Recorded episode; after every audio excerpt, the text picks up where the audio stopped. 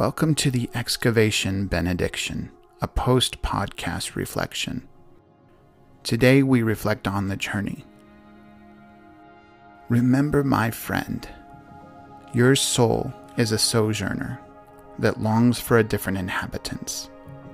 This life is only temporary, and you've been wandering through this makeshift macrocosm as through a desert with barely enough water. And like water, you long for something to satisfy your soul some kind of fulfillment, some kind of meaning, a reason to live. Yet in this pursuit, the answer has eluded you too many times. It seems dry, like a journey through a wilderness of dust, with waterfalls made of sand and streams flowing with rust.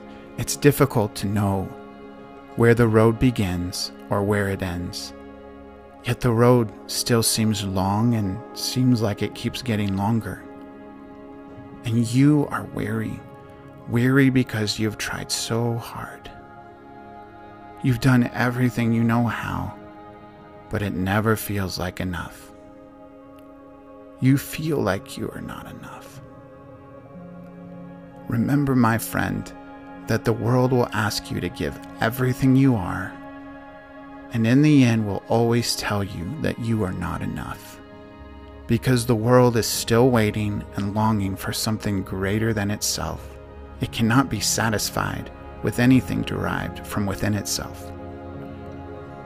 In the same way, you will never feel like you are enough, and your soul's longings will remain until you look outside this world to the one who created it.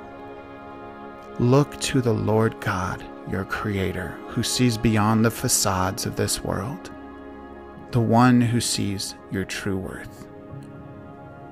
Whatever you've been through, whoever has hurt you, whatever disappointment you have faced, and whatever pain you have felt, you were not meant to walk this path alone. And though there are times that are lonely, you are not alone. And though you may feel hopeless, there's still hope. Remember, my friend, that you are a creation. Like a painting, you did not just happen. You were not accidentally drawn. No, you were intricately detailed with color, with characteristics that have not been replicated in any other creation. Every line, every shape was intentionally designed Every stroke was premeditated because your artist knows beauty. As a skilled painter knows every part of the painting, your creator knows you. With every brushstroke, there is a story, a reason, a purpose for which the brush was brought from the palette to the canvas. You have not been forgotten. For as a painter wouldn't forget his carefully designed masterpiece, you can't be forgotten by the master painter. Remember the words of the psalmist as he speaks to the Creator Your eyes saw my unformed body. All the days ordained for me were written in your book before one of them came to be. My friend, as your soul goes through difficulty, remember his words. If I go up to the heavens, you are there. If I make my bed in the depths, you are there. If I rise on the wings of the dawn, if I settle on the far side of the sea, even there your hand will guide me. Your right hand will hold me fast. If I say, Surely the darkness will hide me, and the light become night around me, even the darkness will not be dark to you.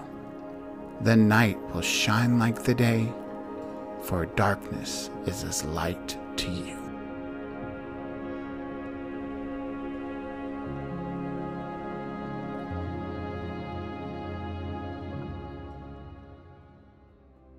Thank you for listening to the Excavation Benediction, a reflection on the most recent Excavation podcast episode. I'm excited to be with you on this journey, so please click the follow button or the subscribe button so you will know when the next episode drops. Join in with your comments and questions by emailing me at excavationpodcast at gmail.com. And until the next expedition, this is your host, Ben Prinsner, on the Excavation Podcast.